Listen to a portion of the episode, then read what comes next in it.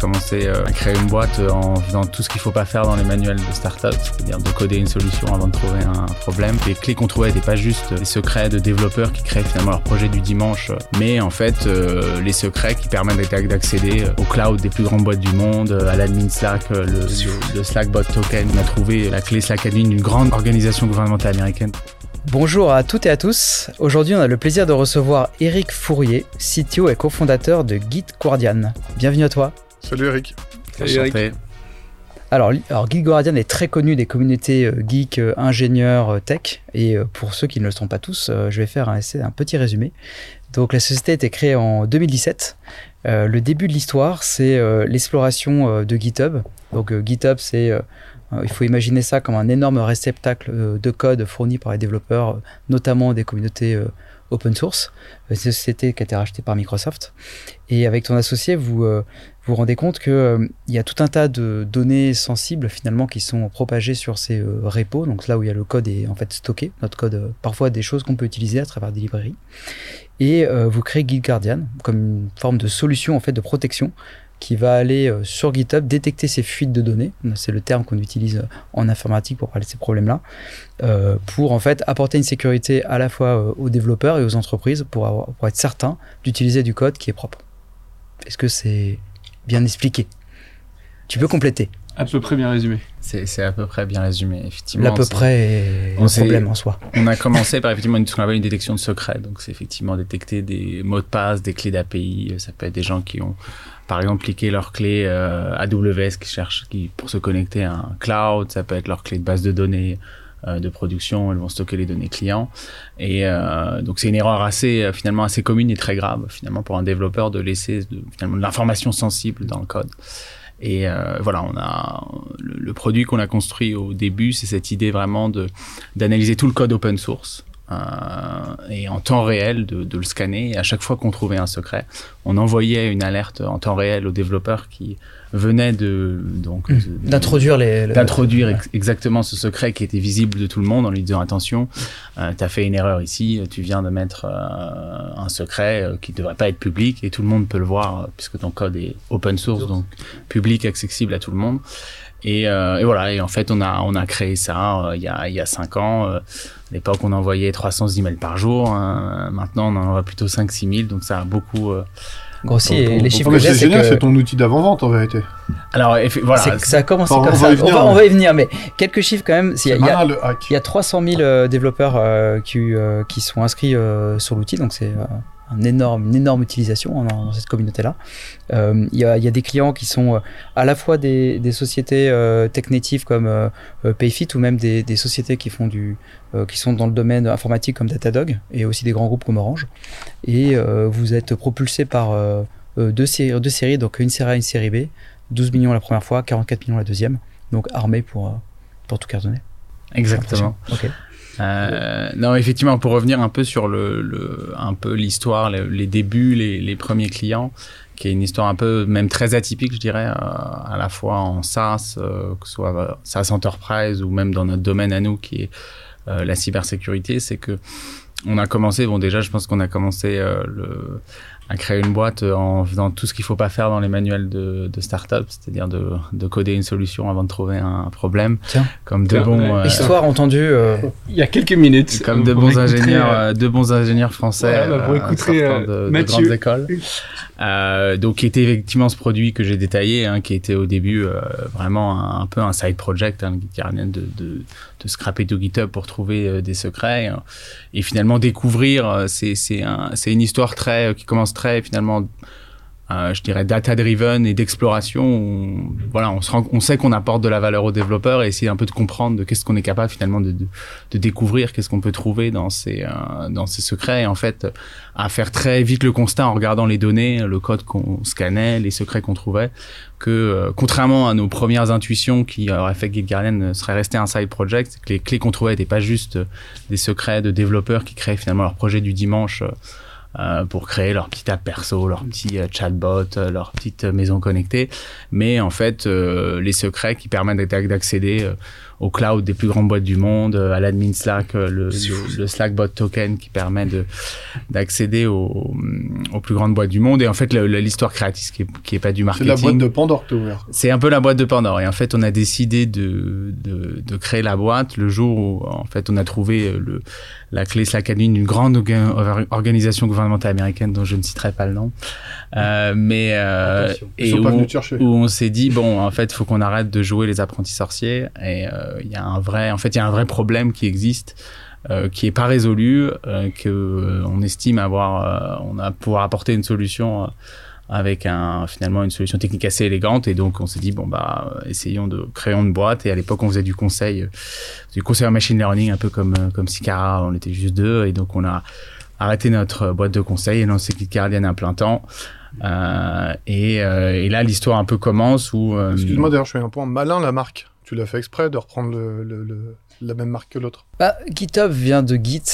Alors Je peux décrire, mais L'origine du nom, euh, ça a plusieurs, euh, plusieurs existants. Donc effectivement, il y a forcément le protocole. Et sur son petit sourire, il y a un truc d'ingé derrière. Là, tu Il y a, il y a plusieurs de trucs. Donc il y a, il il y a, a, il y a une coquinerie là, il y a un truc. On va il y a- il y a découvrir. deux, deux, deux petits jeux de mots effectivement. Il y a euh, en fait GG, euh, ça c'est good guy euh, sur en fait dans l'email qu'on envoyait. Pas trop peu pour Julien, hein, je, je le, précise. ça c'est ton Easter egg. quoi. le voilà un peu c'était un peu le, le gardien de la, de la communauté open source et euh, et euh, aussi euh, pour les amateurs de jeux vidéo c'est aussi good game voilà. Donc il y avait plusieurs plusieurs plusieurs jeux de mots dans le dans le nom. Et puis le nom est pas mal. Enfin moi Enfin, il est clair. il est il est assez euh, on en a déposé plusieurs. On avait euh, guide sentinelle. Enfin bref on avait mais on n'a pas trop cherché loin. C'était pas trop c'était un peu long comme nom mais euh, ça ça faisait euh, ça fait le taf moi je t'ai coupé sur la marque, donc tu revenais au début, tu disais. euh, oui, donc je reviens effectivement au début. Donc on, on se lance, euh, on se lance et on crée Guide Guardian et euh, bon, en savant, en, en, étant, en voyant qu'on est capable de trouver plein de, plein de secrets de, de très grosses boîtes et euh, effectivement, dans l'histoire un peu euh, fondatrice, c'est qu'on commence. euh, donc, on n'avait pas d'expérience en sécurité, donc pas de réseau en cyber. Euh, et finalement, effectivement, on vend quand même. Ça reste un produit de, de sécurité, mais qui n'existe pas euh, dans des les fameux comme ce qu'on connaissait pas vraiment à l'époque, mais tout ce qui est euh, cadran Gartner et un peu dans, le- dans les standards de marché, la verticale. euh, Déjà, le, le domaine de ce qu'on qui est aujourd'hui le domaine dans lequel on est. Bon, je fais beaucoup d'anglicisme hein, parce que euh, c'est un domaine qui est quand même très euh, américanisé. Tout ce qui est sécurité du code ou code security en anglais euh, était un domaine assez naissant euh, déjà à l'époque. Et nous, on est finalement un composant euh, parmi ça qui est dans toutes ces failles de sécu, dans le code, détecter des, des gens qui mettent de secrets. Et donc, euh, donc on a un peu tout à tout à prouver. Et, euh, en France, en fait, ça prend pas du tout. euh, donc, on va voir nos, réseaux, des, des grands comptes. Pour une raison qui est assez simple, c'est que en fait, dans toute la révolution DevOps, DevSecOps, toute la modernisation un peu du cloud. Euh, toutes les grandes boîtes françaises euh, finalement on, on avait enfin toujours mais on avait pas mal de retard technologiquement et finalement tout ce problème de de, euh, de clés d'API qui a leaké dans le code ils, ils n'avaient même pas le problème parce qu'ils n'avaient pas fait leur migration cloud ils Ah, tout pas de était sur leur serveur. voilà c'était Ils un avaient peu mêmes l'ancienne. problèmes, mais au sein de leur boîte. C'était pas visible Voilà, sur et- l'internet. Et, effectivement, ils comprenaient, enfin même le, le problème n'était pas compris, et donc un peu le côté atypique de Kit Guardian, c'est que en fait, euh, c'est devenu, enfin le premier client est un pur euh, et euh, nous est un peu tombé dessus par par chance, enfin par chance, c'est parce qu'en fait, v- en venant des emails qu'on envoyait, en fait, on a reçu un email un jour d'une boîte qui était une fondation contre le cancer américaine, qui nous dit, alors on a vu, on a reçu vos alertes qui nous ont bien aidé dans l'audit d'un incident. On aimerait renouveler le service. c'est combien? Et donc, euh, on avait- Renouveler.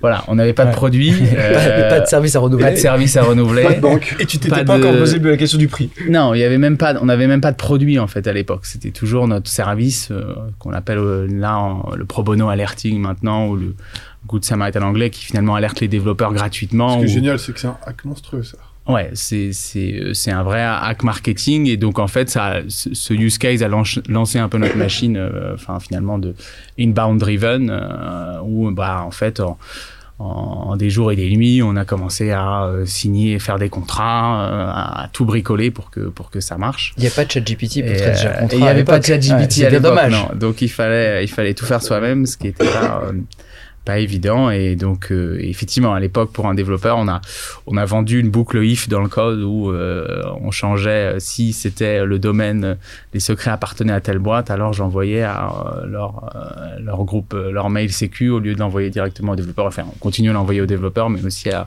au mail de l'équipe sécu. Et bon, je crois qu'on avait vendu ça 25 000 dollars à l'époque. Et donc, c'est dit, bon, je pense que si on peut vendre une boucle i 25 000 dollars, on peut faire, il y, a un business à faire. Et donc, euh, et donc tout est parti, euh, tout est parti là-dessus, euh, à essayer de voilà de, de, de comprendre qui finalement qui liquait des secrets, essayer de, de mapper ça, de prendre, de, d'envoyer des rapports euh, aux boîtes. Et en fait euh, très rapidement euh, en fait on a d'abord commencé par faire une app pour les développeurs pour un peu asseoir notre crédibilité et légitimité auprès des, des développeurs continuer ce système encore le rendre plus puissant ce système d'alerting.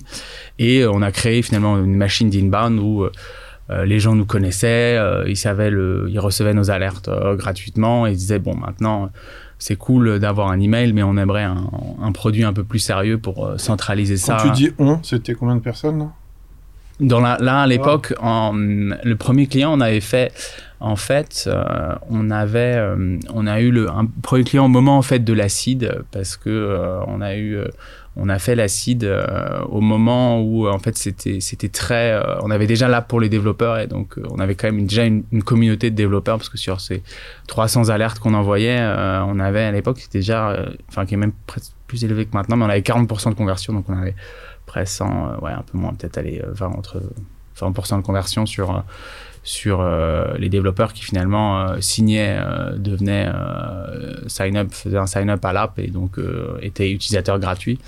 Et, euh, ça nous donnait déjà à l'époque, euh, au moment de la CID, une forte communauté de développeurs. Et, on, et donc très rapidement, euh, bah, nous, on voyait le potentiel et on a réussi à convaincre des fonds d'investissement de dire, OK, si vous êtes capable de d'avoir cette, cette donnée, d'avoir ce, cette communauté de développeurs euh, et d'apporter cette valeur, euh, bah, vous allez pouvoir scaler les... Ouais, ce qui est génial, c'est que tu as commencé à construire une communauté. Oui. C'est ça le temps zéro. En fait, le, ça, le 1. Le, 1, le 1 c'était effectivement en fait, tout s'est un peu fait en parallèle dans le, la réalité, mais oui, euh, le, le, le, focus principal, c'était déjà en fait comment j'apporte de la valeur à, au persona qui était euh, pour nous déjà à l'époque le développeur, qui est en fait au moment où il reçoit le, notre email, la personne la plus à même de résoudre le problème. Et c'est après qu'on envisage un peu, en fait, même euh, on a envisagé à se dire d'accord, mais en fait, une, grosse boîte, elle va avoir 300 euh, ou 400 développeurs, voire 1000 développeurs pour les plus grosses boîtes, 10 000. Euh, et donc, comment ils peuvent scaler finalement la résolution de ce problème à scale où c'est plus, où la solution à ce moment-là, à ce problème, c'est plus juste envoyer un email, mais euh, c'est vraiment avoir un dashboard, euh, une gestion de, des alertes, une assignation de qui fait quoi, et un vrai process en fait. Et là, la naissance du produit tel qu'il est... Voilà, et là, la naissance de notre premier produit qu'on a appelé effectivement Public Monitoring, qui est euh, cette idée très finalement assez simple sur le papier, euh, mais plus qui, qui, nous a pris du temps à implémenter pour plusieurs raisons, mais qui est de dire en fait pour n'importe quelle boîte dans le monde, on est capable d'identifier ce qu'on appelle un périmètre, c'est-à-dire ces développeurs actifs publiquement, on a un algorithme euh, de d'identity mapping ou identity switching ou sur GitHub, euh, on est capable d'identifier qui, quelle personne appartient à telle boîte. On regarde tout le code qu'ils produisent euh, en temps réel et plus le temps passait, plus on avait l'historique du code aussi. Et on est capable de, d'analyser ce code-là pour trouver les secrets. Et en fait, on arrive, c'est un produit qu'on vend toujours aujourd'hui, hein, qui est un de nos, produits phares de notre suite. On arrive, qui est une des plus belles d'ailleurs, un des produits avec une en cyber qui est une très belle démo, c'est qu'en fait on on arrive devant le client à la démo et il voit directement, euh, maintenant, bon, bah, ah on a 5 ans d'historique, il voit tous les secrets qu'il a liqués, à quel moment, par qui, euh, c'est quoi les plus importants, et donc avec une euh, montrer la valeur très tout de suite au client. c'est tangible.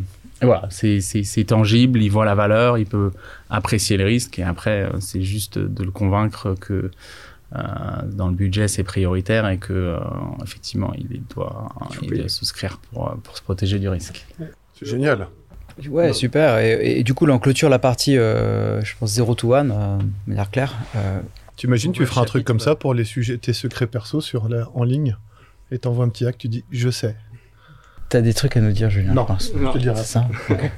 En plus, c'est filmé aujourd'hui. Le jus gradien. Euh, donc le chapitre 2, donc euh, le scale, euh, l'idée c'est des creuser deux points saillants euh, qu'Emeric a travaillé. euh. Ouais, ce dont on avait discuté, je trouve que c'est un, un élément en plus qu'on aborde peu, c'est que t'es- tu nous l'as dit en France, ça n'a pas très bien marché, donc tu t'es tourné vite vers les États-Unis et au début, et du coup, tu avais monté un système de vente qui était des Français qui vendaient aux US, et après, tu as dû shifter pour passer sur une organisation beaucoup plus locale. Euh, et là-dessus, tu as eu pas mal d'apprentissage. C'est pas, c'est pas la même façon de vendre, c'est pas du tout la même euh, façon d'appréhender euh, euh, la relation avec le client. Si tu peux, voilà, si tu Parce peux que tes bureaux, peu t'as des bureaux aux États-Unis. Oui, alors c'est, c'est, c'est, euh, on est en plein dedans parce que c'est un apprentissage qui est effectivement assez, euh, en- qui est en cours et, et récent. C'est que jusqu'à il y a un an, en fait, on a, enfin, on a ouvert des bureaux à Boston en septembre, mais on a recruté notre premier sales aux US en mars de l'année, enfin en février-mars. Jusqu'à maintenant, en fait, tu beaucoup d'inbound. Ça venait. Exactement. C'est, toute cette machine là qu'on voit, la communauté de développeurs, le produit public. Après, on a créé le produit interne qui est la même idée que le produit public, mais finalement là sur les dépôts de code privés. Donc là, ça nous, ça, ça, ça exigeait qu'on s'intègre avec les repos des entreprises. Donc on avait cette, enfin, on avait construit cette marque, construit cette communauté, construit cette machine de d'inbound. Et euh, à l'époque, effectivement, on était, euh, on était les premiers sur le, on était les premiers sur le marché. Enfin, on a un peu, c'est nous qui avons, on va dire, inventé le, une solution enterprise de, de, de détection de secrets.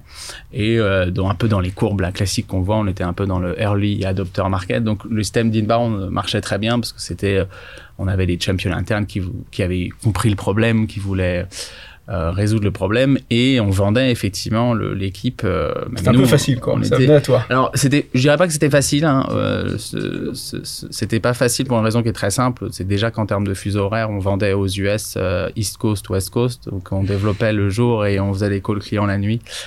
Donc, Mais l'acte de vente était quand même précis, parce que les gens savaient ce qu'ils voilà, l'acte, de vente alors était effectivement plus simple dans le sens où finalement ils, arrivaient avec l'intention, ils, avaient été éduqués sur le problème par euh, soit nos heures gratuites, soit parce que euh, par no- notre brand et nos articles marketing. Donc on a aussi effectivement quand la boîte a grossi, on a aussi construit un, très fort département marketing avec toute euh, SEO, content stratégie pour vraiment devenir un peu la référence sur ce, problème-là. Et, euh, en fait, euh, très vite, bah, comme euh, je pense que les gens ont vu que c'était quand même une idée pas trop mal, et euh, la concurrence est arrivée, donc il faut savoir qu'effectivement en cyber, il y a une, énorme euh, domination israélienne euh, et américaine, mais beaucoup d'Israël. Donc on s'est retrouvé au bout de trois ans avec trois quatre copycats euh, israéliens euh, américains qui euh, lèvent en site ce qu'on avait levé en série B euh, avec zéro revenu mais bon voilà parce que le marché est différent. Et, euh, et donc finalement avoir un marché qui devient plus mature avoir des players euh, même à se retrouver finalement avec GitHub qui, a, qui avait été racheté par Microsoft à l'époque qui se met à mettre une, à faire une solution concurrente. Et donc on se retrouve dans un marché qui bah, devient beaucoup, beaucoup plus compétitif et, euh, et nous, notre, euh, notre finalement notre notre ICP, notre cible idéale, ça reste de- des grands comptes. hein, finalement, Euh, le, le- le client idéal de GitGuardian, c'est une boîte qui a plus de 300 ou 400 développeurs pour une raison qui est simple, c'est que plus j'ai de développeurs, plus j'augmente la probabilité de leaker un secret, et euh, plus c'est difficile de scaler ce que nous on appelle la remédiation, c'est-à-dire que ce qui est le grand, euh, finalement, la vraie valeur profonde et la- moi ma vision de, la sécurité en général, c'est pas juste de détecter les problèmes, mais euh, c'est de d'aider à les euh, à les à les résoudre. Ce qui n'est pas une position de l'industrie, ce qui n'était pas une position de l'industrie historique et qui n'est toujours pas. euh, Qui était quoi, du coup, le paradigme euh, bah plus de détecter, en fait, de dire, euh, nous, moi mon rôle c'est de détecter tes problèmes et après tu te débrouilles, tu te débrouilles pour les résoudre et avec des Tu boîtes. veux dire qui- des, des, des boîtes, des boîtes qui, qui proposaient ce type de service Alors, ce type de service, où je dirais un, un peu parallèle dans l'industrie, parce que euh, il y a tout ce qui est code security, cloud security, enfin, de manière générale, sur tous les problèmes, que ce soit sur les applications web, sur le code, sur euh, le, le cloud, il y a eu un peu ce paradigme et qui est en train de shifter, enfin, qui, qui, qui shift avec nous et d'autres, euh, bien sûr, beaucoup d'autres, euh, d'autres acteurs. Et donc, effectivement, on est arrivé à un stade où on, T'es où obligé le- de changer le modèle. Voilà, tu es obligé de changer le modèle parce qu'on reste sur un modèle finalement de la vente enterprise. Hein, ça, euh, GitGuardian est un, c'est de la vente enterprise. Donc ça, c'est à la fois self aussi. Donc on a les deux offres. Hein, C'est-à-dire qu'à la fois on est déployé en ça. C'est vu que pour notre deuxième produit, on scanne le code de nos clients, des très grosses boîtes. Elles n'ont pas envie, euh, elles font pas confiance à GitGuardian pour stocker son code parce que c'est quand même. Ouais, parce que tu rentres un peu dans le secret des dieux, des fois. Exactement. Et puis j'ai tous ces secrets, donc bon, euh, Ouais. ils se disent la petite Ouais. start-up en France. Euh, je suis une boîte du Fortune 500 ou je suis une banque, une grande banque américaine. Pas hyper chaud de, de, de faire ça. Donc. Et où est hébergé les données d'ailleurs? Alors, les, les, les, les, données, en fait, étaient hébergées bah, aux US, parce que le client était, ah, était non, mais quand, tu, quand ils faisaient pas confiance, parce que... Ah, alors là, ils étaient hébergés sur leur, euh, leur serveur, en fait. Non, mais il n'a pas, il a pas confiance que tu as une petite boîte qu'ils connaissent pas qui va les scanner, euh, qui va rentrer dans leur intimité, quoi. Alors en fait, c'est une double problématique, ouais. C'est surtout le problème où est sauvée la donnée, ouais. Et exactement, le problème pour effectivement, euh, on a conçu GitGuardian pour ce qu'on appelle faire du, du self-hosted, c'est-à-dire être capable de déployer GitGuardian dans leur propre cloud. Donc généralement, maintenant, il n'y a plus trop de ce qu'on appelle du on-prem à l'ancienne où on déploie dans les data, data centers des boîtes. C'est plutôt, en fait, je fais pas confiance à GitGuardian pour stocker mes données. Et donc, je, je, je déploie la solution GitGuardian dans mon euh, réseau privé ou dans mon, dans mon cloud. C'est moi qui le contrôle finalement du, des machines, des databases. Ça, c'était natif chez toi. Tu avais prévu les deux Ouais, on avait prévu. Moi, j'avais prévu euh, déjà ça quand on avait conçu l'application à l'époque, parce que je savais que, que les, les grosses boîtes ne nous feraient pas confiance. C'était assez, euh, assez straightforward. Ouais. C'était assez logique. Et donc, euh, et donc à ce moment-là, effectivement, donc plus de compétition, marché enterprise, et avec une vente. Voilà, nous on était, un, on, est, on, est, on était, on est toujours même avec notre main un ovni total par rapport à, à, aux startups, même américaines ou israéliennes, où personne n'avait d'inbound, tout le monde faisait de l'outbound en vendant sur place avec que du. Avec une force du, de vente une force de ouais, vente, avec du networking, du ce qu'on appelait du channel sales, donc ils passent par des intermédiaires qui étaient des grosso modo des revendeurs où la, la stratégie c'était euh, je fais de l'event, j'invite des ciseaux à dîner, euh, je leur parle euh, en espérant qu'ils achètent notre produit, ce qui était nous, on ne savait pas faire, même faire de l'outbound, du call calling. Et nous, on n'avait jamais fait ça, en fait. On était là, ah, bah, en fait, non, nous. Ce qui était un peu un luxe, hein, quand même. ce qui, est- ce qui euh, n'est- n'a jamais, même dans les boîtes américaines, euh, n'était pas le cas. Mais alors, une boîte française qui faisait ça depuis la France euh, en ultimate enterprise, ça n'existait pas. Donc, euh, même moi, quand j'ai recruté les sales américains, ils comprenaient pas que, ils ne croyaient pas qu'on avait de l'inbound et, et que tout ça, c'était un peu euh, mythe. Mais bon, je leur disais, bah oui, mais je te recrute, mais je vais pas non.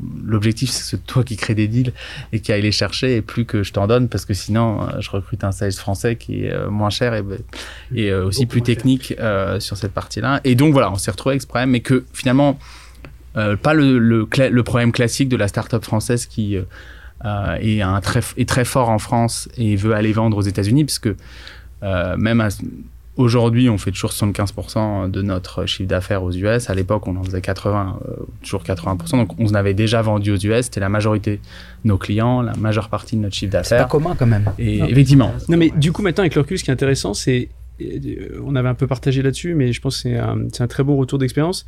La, la, la vision du, du métier de la vente entre ce qui se fait en France et ce qui se fait aux US, que maintenant que tu as un retour, je pense Ouais. que ça, c'est super intéressant. Effectivement. Donc nous, on a ce qui est très intéressant, c'est que, mais qui est aussi de notre de l'ADN inbound, c'est que finalement vu que euh, Excuse-moi, on n'a pas expliqué d'ailleurs inbound, j'étais en train de tilter pour ceux qui connaissent pas. Oui, ça veut dire effectivement que, que au lieu d'aller chercher les clients, Ils viennent à euh, finalement, ils viennent, ils viennent à nous. C'est-à-dire Ce qui, est, ce qui est le Graal de chez Graal. ce qui est effectivement le Graal parce que ça diminue les coûts, de- les coûts d'acquisition, euh, c'est plus. euh, Puis même le plus- rapport, hein, il n'est pas le même. le, le rapport est pas le même. A priori, le, le taux de le, win, le, le taux de closing il est plus élevé. Enfin, plein de choses, c'est c'est plutôt positif euh, de manière euh, de manière générale. Et effectivement, le le paradigme qu'on avait, c'est qu'on avait une équipe française qui était très euh, donc très inbound driven, donc assez, très technique d'ailleurs, parce que euh, et plus finalement avec des compétences plus de de, de closing et d'expliquer le produit, la complexité.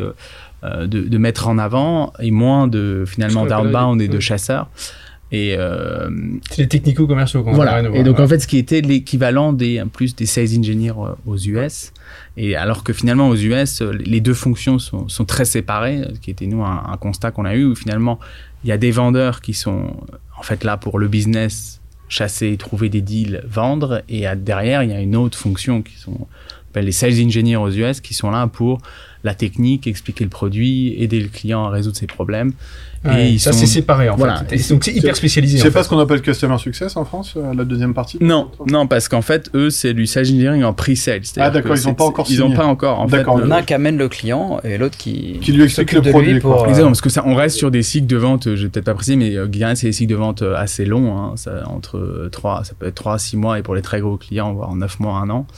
Et donc, il y a une vraie, voilà, il y a, y a obligé d'en prendre deux pour le prix d'un là. Et donc effectivement, c'est c'est c'est c'est euh, et nous effectivement même ce qu'on même valorisait historiquement en disant euh, c'était un vrai learning parce qu'on disait mais nous avoir le même interlocuteur qui est capable de faire le business et faire la technique c'est quand même un avantage le client enfin c'était un peu tous nos a priori mais en fait, le, voilà, la réalité, c'est qu'aux États-Unis, ça marche, ça marchait pas du tout comme ça. Il y avait même une question de perception en fait où si la boîte elle avait que euh, un sales qui faisait à la fois la technique et la vente, ils se disaient un peu mais est-ce qu'ils sont trop pauvres pour se payer un sales engineer Oh, et, le et, et, et un account executive Je caricature un peu, mais Ouais. mais mais c'est un voilà. Mais ça, c'est culture américaine, c'est comme ça. c'était voilà, on n'était pas dans les standards et tout, et donc voilà, il y a une vraie finalement euh, déjà une compréhension de, de de comment les choses étaient structurées et comment ça marchait différemment. Et le la deuxième partie, le, le, le deuxième choc que je fais, effectivement, nous on était une boîte d'ingé, hein, on a créé, créé moi, je- moi j'ai fait des études d'ingénieur euh, très, euh, je dirais un peu très euh, structuré sur un, un très bon notion, des process très clairs, euh, voilà, un sales playbook, euh, plein de ressources. Et euh, quand on est un peu arrivé aux US, euh, à partager ça aux sales, ça n'a pas du tout pris parce que en fait la façon, euh, et ça c'est quelque chose que euh, moi que, que j'ai un vrai learning point, c'est que les, les, les Américains, je pense que dans d'autres cultures, tous les gens n'apprennent pas de la même manière. Et pour eux, en fait, c'était pas du tout lire un playbook et. Et, euh, et y aller c'était voilà c'était c'était pas trop le le play. Ils avaient besoin de, de ils ont toujours besoin de de, de, de- c'était plus effectivement vidéo plus euh, aussi euh, apprendre ensemble avec des, des exemples locaux. Mais ce qui était dur pour nous parce qu'en fait nos, nos, nos, nos meilleurs vendeurs et ceux qui avaient eu l'expérience du terrain ils étaient en France. Euh, donc effectivement, on a, on a, on a essayé de d'en amener, euh, d'amener des, des vendeurs français euh, aux US pour euh, faire un peu la, grève des cultures, de d'essayer justement de, de, de faire un, de coacher euh, avec des one to one. On avait installé, bon bref, tout ce qui est call intelligence, gong pour recorder les calls pour que les gens apprennent euh, finalement de des calls. Mais voilà, c'était vraiment un, vrai finalement learning où le, la différence de culture fait qu'il faut vraiment changer profondément ces euh, ces process sales pour pour scaler et, et switcher même tout simplement pour nous. Alors là, c'était plutôt même du coup, tu l'as fait la division des deux là-bas? Ouais, on a fait la division des deux. On a fait, on est passé d'un modèle d'inbound où c'était en round robin où on décidait, euh, voilà, il y a un deal qui vient d'arriver, euh, il va être attribué à tel sales parce qu'il a tel pipeline et on essaie juste d'optimiser pour que tout le monde ait le bon pipeline pour closer à une gestion beaucoup plus traditionnelle qui est aux US la base, c'est des gestions par territoire. Chaque sales a euh, son état, sa liste de comptes, sa spécificité, est-ce qu'il est enterprise, mid-market, euh, SMB, et, euh, et il a son voilà, il a son obj, il a, il a vraiment un playbook euh, traditionnel que nous finalement on connaissait pas. Ça, t'as dû le construire, t'as dû construire tout ça. Ouais, ça on a construit. J'ai recruté un VP Sales aux US où on a finalement euh, et ça a été un vrai voilà un vrai échange euh, un vrai échange de euh, bah nous on fait les choses comme ça voilà on partait d'un point A d'un point B qui était pas du tout pas du tout au même niveau et, et finalement d'essayer de converger vers un, vers un point qui euh, qui marchait bien Euh, et donc effectivement aujourd'hui on a fait le switch euh, on a fait le switch à des, terri- à des territoires. On a toujours une partie non négligeable d'outbound qui est toujours à 40 ou 50%. Et, vrai, et même pour nous, c'est difficile de distinguer le pur outbound du, de l'inbound parce qu'il y a quand même, c'est du multi-touch marketing. Donc, Mm. euh, on a c'est un peu plus euh, complexe. Mais voilà, le- la transition a, a plutôt bien marché. euh, et là, ouais, c'est très intéressant de, de voir ça évoluer. Deuxième point que je voulais creuser avec toi, c'est tu as des clients qui sont très différents, donc euh, ce qu'on appelle les personas en fait, et des clients types qui sont assez différents, et en plus tu as du gratuit Ouais. et du payant, tu as beaucoup de gratuit d'ailleurs, et, et, euh, j'imagine que c'est pas facile de travailler ton produit euh, avec des clients gratuits qui par définition euh, euh, l'utilisent donc donnent un feedback, mais c'est quand même pas eux ceux qui sont prêts à payer, donc comment tu as géré ça, grosse communauté de gratuits euh? Ouais, parce qu'en plus, on disait à l'épisode d'avant que le gratuit a zéro de valeur. Ouais, alors là, là en l'occurrence, toi, ça t'a aidé parce que ça- c'était ta communauté qui, Ouais. qui utilisait ton produit. euh, 300 000, on disait tout à l'heure. Donc, euh, Bah effectivement, nous on- pareil là, on est très, euh, c'était très atypique comme modèle sur des modèles un peu gratuits. On n'a jamais eu nous de modèle freemium dans les deux sens d'ailleurs, c'est-à-dire que euh, on n'a pas de modèle aujourd'hui où un développeur, euh, il y a des fonctionnalités avancées et il paye parce que on a- moi j'ai très vite, en étant développeur moi-même, je dis un développeur il payera jamais pour un produit parce qu'il aime pas payer tout simplement. Il préfère construire le produit lui-même. Ouais, que- puis t'es sur de l'open source, donc t'es quand même sur un truc. euh, Alors à, la base, je veux dire, à la base de la base de la culture de ta boîte, c'est tu te branches à GitHub. Il y a quand même un Entre truc- autres, après, il y a des produits qui, qui font ça, mais c'est vrai qu'en fait, nous, très vite, on s'est dit, le persona qui paye, parce que on, quand même, notre métier, c'est de faire de la sécurité. euh, le développeur, c'est pas, euh, c'est pas son métier, donc il, il paiera pas pour ça. En plus, un développeur individuel, il paiera pas pour sécuriser ses repos euh, tout seul, et ça, on est fine avec ça. Et même, on s'est dit, en fait, finalement, très vite, on va pas euh, on va plutôt taper dans les grosses, euh, les mid-market enterprise, donc ce que j'ai dit, un peu plus de 300 devs, et pas essayer de convertir euh, des petites startups ou des, euh, qui vont commencer à payer DRM. Pour là, une autre raison, c'est qu'on était, on reste un produit, euh, maintenant en 7 ans, mais à l'époque, on était un produit, le Secret Action reste un produit assez niche. Et dans sa roadmap sécu, une startup, elle a d'autres choses à faire avant de faire du code mm. sécurité, de la détection de secrets. Mais effectivement, tout l'enjeu, alors là, c'est plus, c'était pour mes équipes produits. Euh, et pour même le, testing, le département engineering, c'est exactement, c'est l'AB testing. C'est les gens se disent c'est génial, Guide Guardian, euh, on a 300 000 développeurs, euh, c'est l'app de sécurité la plus installée au monde. On a effectivement énormément de data. je, je, je regardais, on, on monitor 12 millions de de repositories, nos bases de données font plusieurs terrains, voilà, on a plein de codes, on a plein de choses. Et donc, on va pouvoir faire, comme le font les grandes scale-up françaises, plein d'AB testing, tester plein de choses, euh, mais, mais la réalité, c'est que en fait, les gens qui payent, euh, on a, on a des, centaines de clients, mais entre 300 000 et 100, très, très euh, Il y, a une, y a une énorme différence. Et, et bon, moi, j'ai fait ça, j'ai fait, c'était mon, je fais des études de maths, de statistiques. Et je dis beaucoup rabâcher que, bah, prenons tous nos clients, on fait, imaginons un pool de 100, on fait un on fait de, on envoie un survey pour euh, faire de l'A/B testing euh, sur telle ou telle euh, feature ou pour dire est-ce que vous préférez telle telle ou telle fonctionnalité. Il y en a, allez, sur les 100, il y en a 10 qui vont répondre. S'il y a trois questions, ça fait 3 dans chaque bucket. C'est impossible de tirer une, une conclusion quantitative. si tu fais ça sur les payants. Si tu fais ça que sur les payants. Et la réalité, ce serait une grosse erreur de le faire sur les gratuits puisque c'est pas le même c'est pas le même personnage, c'est pas les mêmes besoins et il paye pas. Donc euh, et donc en fait, il, fallait, il, a toujours fallu finalement euh, qu'on évolue dans un environnement vraiment mix avec ce qu'on fait, euh, ce qui est un terme, ce que moi j'appelle, j'ai pris un, un, terme un peu du, du machine learning d'aujourd'hui qu'on voit pas mal dans les M qui s'appelle un peu le transfer learning, c'est cette idée de quelles sont les fonctionnalités qui servent à la fois pour les clients gratuits et pour les clients payants qui chez nous est euh, ce qui a fait notre grande force, toujours la grande force, qui est le moteur de détection de secret puisqu'il est entraîné finalement sur tous ces utilisateurs gratuits. Je peux utiliser euh, voilà tout le euh, toute la valeur et le tester sur la partie euh, payante, mais par contre toutes les autres fonctionnalités de gestion du cycle de remédiation, le dashboarding, les analytics, un peu tout ce qui a été construit autour, en fait, là, euh, ça n'a pas de sens de le, de, le recommander aux organes. Donc ça a été, ça a toujours été compliqué pour, euh, pour, pour les équipes de vraiment comprendre, en fait, vraiment la, la, différence finalement de, de, de, de d'être par essence une boîte très data-driven, mais quand il faut prendre des décisions produits, c'est des petits échantillons. Et donc là, on passe dans beaucoup plus de, de, de, des calls de discovery avec le client, de vraiment parler avec le client est beaucoup plus qualitatif que quantitatif. Ou, euh, c'est marrant, dans tout ce que tu dis, tu, tu reviens souvent sur, tu as des méthodes hyper innovantes, et puis tu as l'expression, c'est dans les vieux pots qu'on fait les meilleures confitures. Quoi. Ouais, alors ça effectivement, donc il y, a beaucoup de, je pense que nous notre euh, et ça, euh, il faut, il y a un moment, il y a beaucoup de, de parties qui est de de l'intuition et d'avoir des, euh, des, des, bonnes idées avant même de, de, commencer à essayer de parler de, de quantitatif. Surtout dans notre cas, c'était c'était pas possible de surtout parler aux clients, en fait, de vraiment essayer de comprendre le, le, problème. learning, c'est ça, c'est que tu as beaucoup de données, mais à la fin, tu es obligé de parler aux clients pour vraiment, vraiment. Mais ce que je comprends, c'est que tu as été très loin aussi dans l'analyse de chez le gratuit, ça me permet de tester, mais est-ce que vraiment euh, le retour que je vais en avoir est le même que celui du payant? Tu as été obligé de faire vraiment des ponts pour essayer de regarder euh, si ça va être une information que tu allais pouvoir réutiliser dans ton petit échantillon en fait.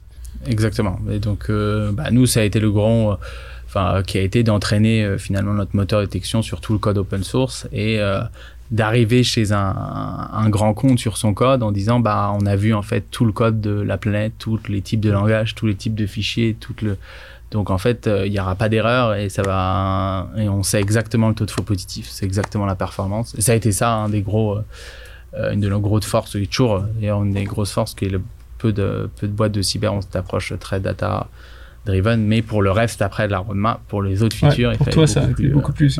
Quelque part, c'était la stratégie de Microsoft euh, sur OpenAI avec euh, GitHub, ça qu'ils avaient accès à. Ils ont pu entraîner beaucoup de choses parce qu'ils avaient accès à GitHub. Donc c'est je trouve que ça correspond à ta stratégie quelque part. après, ils avaient finalement tout, le monde avait accès à GitHub, mais je pense qu'ils avaient un accès plus fort. Ils avaient, en fait, ils avaient Bing et surtout, ils n'ont pas eu peur de le faire. Je pense que c'est surtout ça. Surtout ça. Aujourd'hui, euh, je pense qu'il y a beaucoup de gens qui ont eu peur d'entraîner les modèles en disant oui, mais si GitHub nous attaque, mais vu qu'OpenAI était, bref, c'était plus facile. Ah ouais, c'est plus simple d'y aller, quoi. Mais bon, il fallait acheter la boîte, il fallait y penser. Il fallait, ouais.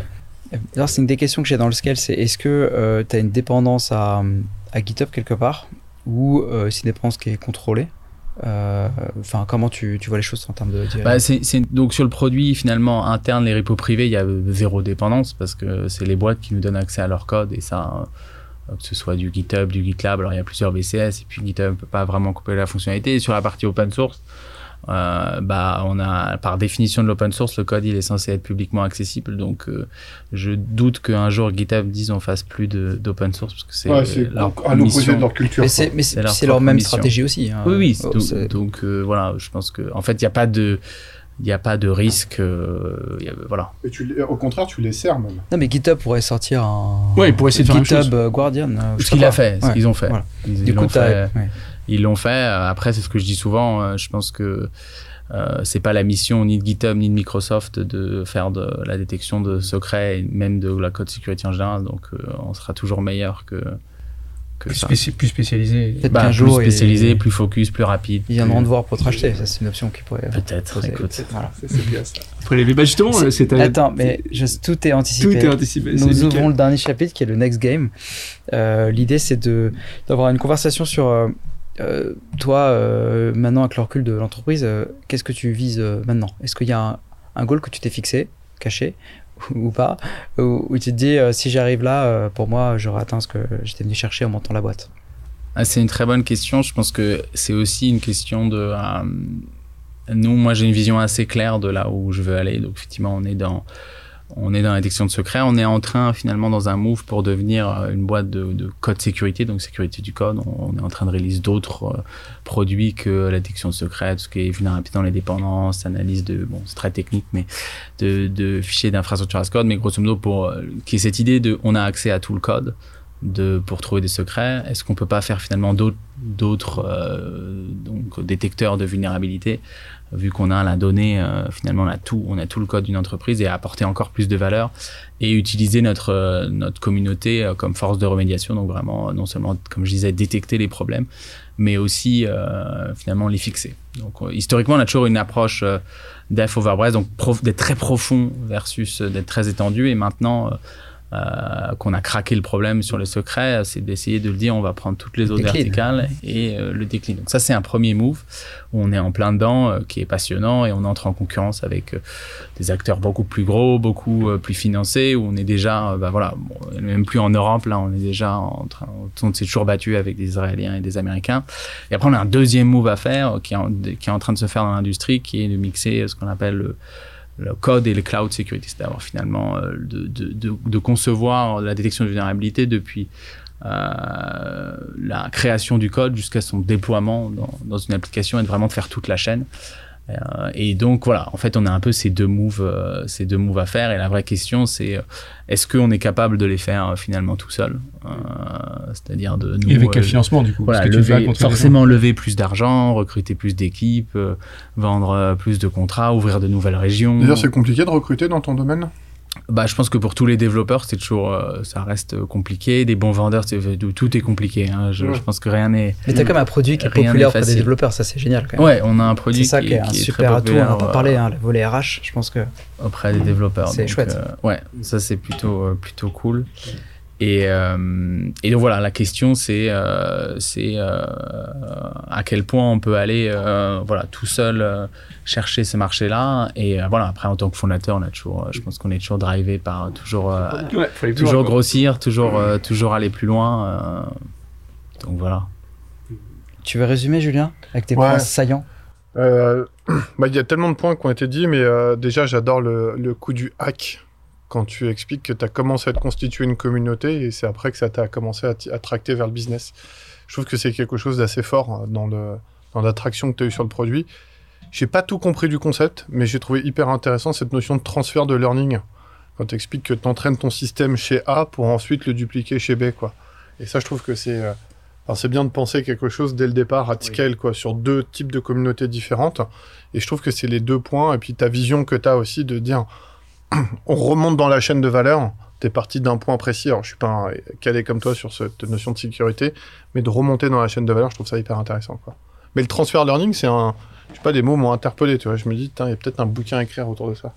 Bah, c'est comme ça que sont euh, beaucoup de modèles là, de, euh, euh, d'embedding de là qu'on voit en machine learning pour tous les LLM et choses, qui c'est de dire de pour un mot, je vais lui faire une, je vais donner une représentation vectorielle. C'est, exactement ça en fait. C'est, des gros modèles qui vont permettre de faire des embeddings et après je peux faire des algorithmes beaucoup plus simples sur, euh, bah, par exemple, de la comparaison de, entre de synonymes entre deux mots ou du sentiment analysis en utilisant les embeddings d'OpenAI qui eux ont été entraînés euh, par des modèles qui coûtent 100 millions et en fait c'est ça le transfer learning vient de là je bénéficie finalement d'un très gros modèle qui a coûté très cher qui fait une représentation pour après faire un plus petit modèle qui euh, prend une décision et qui a une tâche spécialisée euh, et qui va Super puissant. Tu nous feras un petit euh, schéma d'archi euh, tout à l'heure. Ouais. Pendant le Tu me, Ouais, tu me feras s'il te 4 plaît. pages de, de dissert là-dessus demain. J'ai vraiment que ça s'intéresse un petit peu euh, à toi, un peu à ton équilibre, s'il existe, euh, équilibre Il bancal existe. d'entrepreneur. Est-ce que tu as des tout choses le monde à Emmerich euh, Je suis bien placé mais- pour savoir qu'il existe. Euh, Mais Emmerich, je sais pas, il- je pense qu'il dort. Pourquoi vous vous connaissiez comment alors tous les deux d'ailleurs. Ah, on le dit. Je vois, je vois Ah, sourire, on- il y a des non, trucs mais- chelous là-dedans. Parce que, Enfin, on salue euh, Émilie. On salue Émilie qui est dans notre équipe. ma, Et- ma femme travaille avec Emmerich Voilà. Ah, On fait un petit heads up pour, pour Émilie. Donc je sais que la vie est équilibrée. ma femme Tu, tu, tu, ouais, tu, tu, tu sauras, t'as la, ver- tu auras la version officielle J'aurai la demain. version Et officielle on peut demain. avoir la version marketing maintenant. Tu vois, on. Bah, vas-y, on en alors, parle c'est demain. quoi tes, tes habits euh, quotidiens pour euh, décompresser Ouais, pour être performant. Ouais, c'est une, c'est une très bonne question. Euh, effectivement, je pense que c'est très important dans la vie d'un entrepreneur. Moi, j'ai effectivement beaucoup insisté euh, euh, là-dessus euh, au, cours, euh, au cours des années.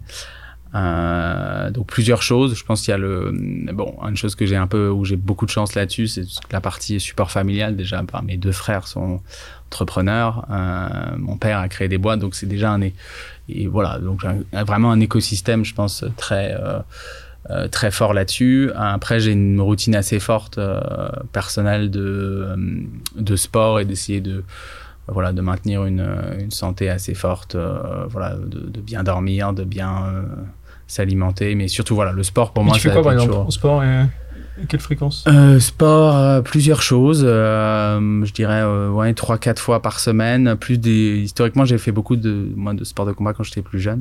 Encore? J'en ai marre d'interroger des gens va qui. organiser des combats Mais tous les gens qu'on interroge, mais, mais ils bon, veulent j'ai- nous la mettre. J'ai plutôt arrêté. J'ai euh, peur, moi. J'ai plutôt arrêté euh, ces, ces, ces derniers temps, mais plutôt avec des sports un peu plus classiques, euh, donc euh, MMA. de- non, non, non, de tout ce qui est run- enfin euh, courir, euh, vélo euh, et notamment euh, bah, que j'ai gardé, euh, que j'en ai fait aussi une partie dans le- la culture d'entreprise. Donc on a pas mal de, de gens qui font courir à midi ou on fait des, des semis ensemble, des choses comme ça. Moi, c'est des choses que je, je trouve très intéressantes euh, et qui sont pas mal pour. euh, Tu te pour- rappelles, ça me fait penser, il y a une personne qu'on avait eue, tu sais, la- celle qui a monté la boîte d'avocats qui nous dit oui, euh, je me détends et elle faisait genre Raphaël, un Ironman. Raphaël, euh, Raphaël Raphaël, Dornano. Raphaël elle nous dit oui, bon, je fais un peu de sport, un petit Ironman par-ci par-là. Ok, ouais. Un petit semi, ouais, entre midi et deux, on y va. allez. Non, mais ça fait, c'est dans la culture d'entreprise du coup. maintenant. Ouais, c'est un peu euh, voilà, il y a des euh, il y a des gens qui font de l'escalade, des gens qui vont courir, des gens qui vont faire du vélo, des gens qui font la piscine. Enfin, c'est euh, il y a les groupes Slack, enfin tout le classique de la startup euh, nation. mais euh, mais très bien. Moi, je pense que c'est une chose très saine. euh, je pense que c'est euh, le, ou le sport ou d'autres facteurs pour des d'autres moyens de décompresser. Moi, c'est C'est celui-là. c'est le sport, ça marche plutôt bien. Et euh, t'as un livre que t'as envie de recommander aux auditeurs? Euh, Ouais, Je te mets dans le dur comme ça. Alors, c'est c'est un livre que, euh, que m'a conseillé mon frère. C'est le dernier livre que j'ai lu qui a rien à voir avec des startups. Donc, euh, je pense que c'est c'est bien aussi. euh, je- J'aime pas trop de, les livres de startups, tout le monde les connaît, mais qui permettent de, un peu de, de se remémorer euh, notre histoire et qui est un peu adapté euh, à l'actualité. C'est Hiver 1814. euh, donc, c'est l'histoire. Donc, on est en. Ça va faire 200. ouais, C'est presque l'anniversaire, les 210 ans. C'est on est. euh, c'est euh, la campagne de France en fait de, Napoléon qui vient de, de tout perdre. Il lui reste 50 000 hommes il se bat contre la coalition qui en a 500 000 et c'est l'histoire d'un homme qui, avec euh, très peu de moyens, réussit à faire, qui est aujourd'hui reconnu dans la, la campagne napoléonienne, même dans tous les bouquins de stratégie militaire, comme une des plus belles campagnes euh, qui existent. Et c'est comment, avec euh, des manœuvres euh, très rapides et de très belles tactiques, il se bat 1 contre 10. euh, et, euh, et fait croire à ses maréchaux que tout est encore possible. Mais il capitulera trois mois après. hein. Et voilà. Mais c'est un très beau livre. Ok, c'est tu l'as bien Tu vois, vendu. ça, Histoire, voilà. Ouais. Ouais, il On va est. faire le scale là. on va faire- il est, Il a euh, déjà un il est- keynote il est est tout là. émoustillé là. Tu vois, tu lui parles d'histoire. Il parle pas droit de France. Il a déjà fait la dernière keynote sur. Jacques Coeur, donc il faut l'écouter. Écoutez, Knut Jacker, ouais. Et euh, une personne que tu aimerais euh, inviter à ta place? C'est une bonne question, ça. C'est forcément un. C'est pas forcément quelqu'un qui vient du monde euh, tech et startup. Quelqu'un, tu dis, euh, qui a fait euh, des choses intéressantes qu'on peut raconter en termes de scale. On a eu un artiste la dernière fois. Et on a des experts. euh, on a eu euh, un prépa le, le patron, de, le, enfin, le coach de Cyril Gann en MMA, qui nous a parlé de préparation mentale et aussi de comment tu fais un business dans ces modèles-là. Richard Orlinski. Très Choranzinski, euh, qu'on salue. Qui, ouais, qui vend des gorilles à plusieurs millions d'euros. Bah, je sais pas, est-ce que mon frère il est venu dans le. Non, Dans le podcast. Non, on, a eu, on a eu Hugo, on a eu Anna qui, Ouais, qui- ouais. qui nous a. Alors c'est plus Hugo maintenant, c'est. euh, Sidecare. Bah, moi, je, ouais, mon autre frère, même si ce- euh, qui est, mon autre frère a effectivement une, une boîte. Alors, pas du tout pareil parce que euh, EBITDA positif euh, et sans levée de fonds, donc c'est toujours un débat, euh, Ouais. un débat très on verra à la intéressant fin, tiens, on verra à la fin comment Et ça se passe chez foyer. C'est un autre. euh, Il fait quoi ton frère? Il fait une boîte qui s'appelle Study Call. Il fait euh, des, des call centers, en fait, distribués, euh, une, ubéri- une ubérisation des call centers. euh, voilà. Famille d'entrepreneurs. Toral 06, facile à, à nous À transmettre. nous transmettre. Ok. Bon, Bah, merci, merci beaucoup pour le partage et euh, bah, à bientôt.